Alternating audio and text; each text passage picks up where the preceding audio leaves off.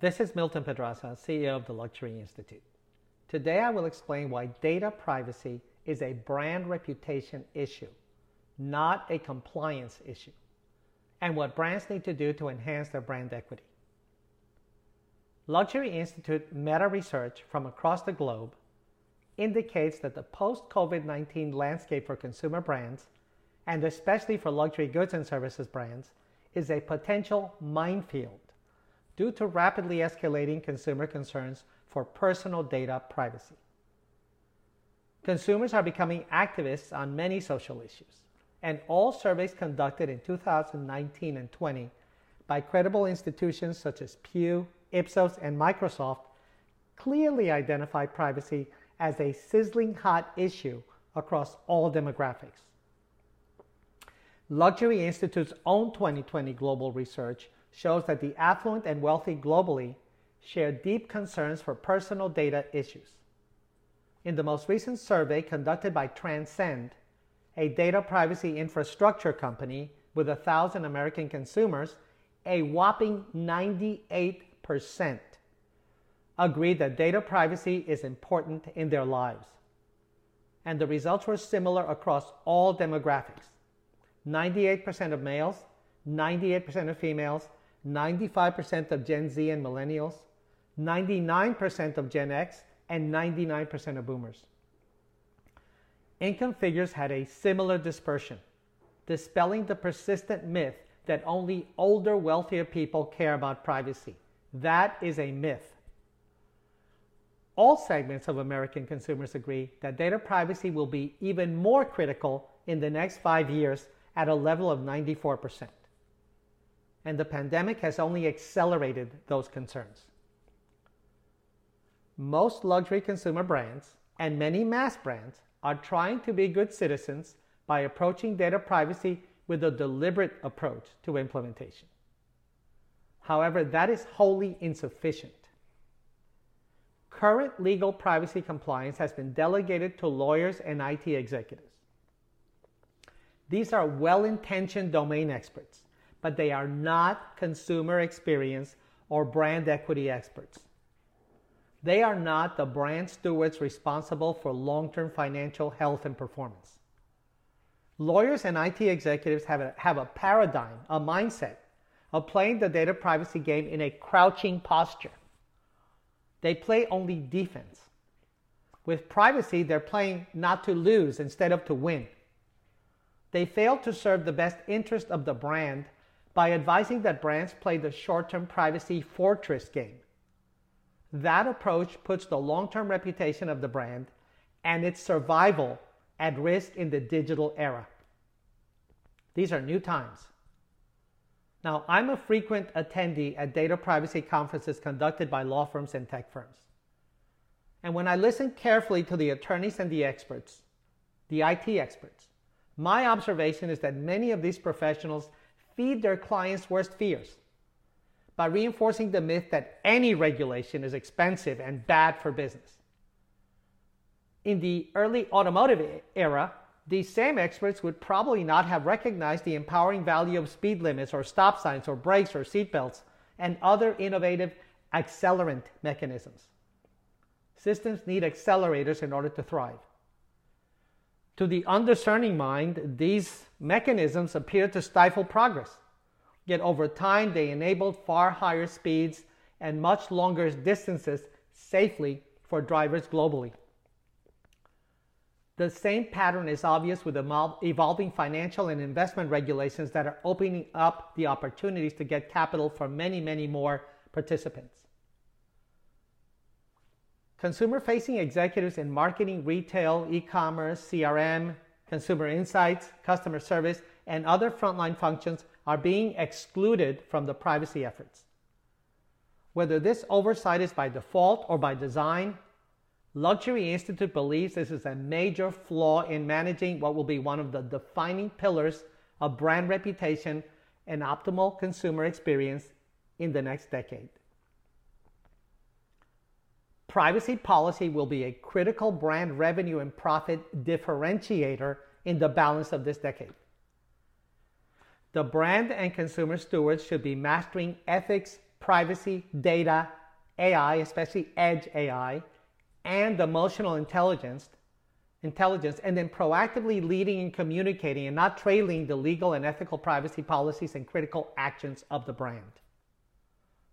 In the Transcend survey, 3 and 5, 59% of American consumers admit that they don't understand a great deal about the ins and outs of privacy.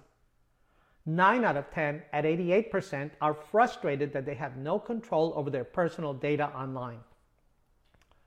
And when some consumers have tried to get legal access to their data from companies, as in California, they have found the process outdated at a level of 73% and time consuming and difficult.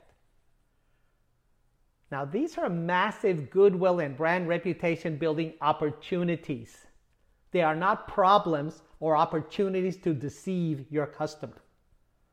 Since 88% of Americans feel that they ultimately own the data they give to companies, the lack of transparency in privacy policies and the lack of access to their own data makes them distrust the brands that are creating the obstacles. Makes sense. This perceived disingenuous brand approach has consequences. Americans describe brands that frustrate the process as untrustworthy at a level of 59% and unethical at a level of 44%. When brands stop playing defense on privacy, they will dramatically enhance their reputation and they will increase sales. How do we know? American consumers state unequivocally at a level of 93% that they will switch to a company that prioritizes data privacy. They prefer to buy from companies that always provide them easy access to their data at a rate of 91%. And 39% will spend more, yes, more, with companies that allow instant access to control of their personal data. Brands need to give trust to consumers to earn trust from consumers. Americans may want transparency and control of their personal data, but they're not naive or obstructionist. This is a grave misperception of consumer attitudes. Consumers have seen enough and experienced enough to know that data sharing can lead to major value creation opportunities for both parties when there's mutual trust. While 65% of all consumers want transparency and 65% want to choose what they will share with companies, 40% would even be willing to update the information that they share. And the 43% of all consumers who want to delete the information now, and here boomers do outnumber millennials and Gen Zs 47 to 38%, they do so because they have no clear visibility and they have zero trust in how their data is being secured and used. That's logical. And that trend can be easily reversed. In fact, boomers lead all generations in stating that brands that provide instant access to and control of personal data to a consumer are trustworthy at a level of 67% and care about consumers at a level of 68%, and yes, are worthy of spending more at 34%. So, what's a brand CEO to do? Play offense, not just defense, with consumer data privacy. Numerous Luxury Institute papers over the past few years have already documented that the technology exists to conduct advanced personalization now. However, brands need to establish the foundation for that bright future with a few simple privacy policy steps. And here they are. First, establish a privacy policy that is legal and ethical. Go beyond legal and be ethical.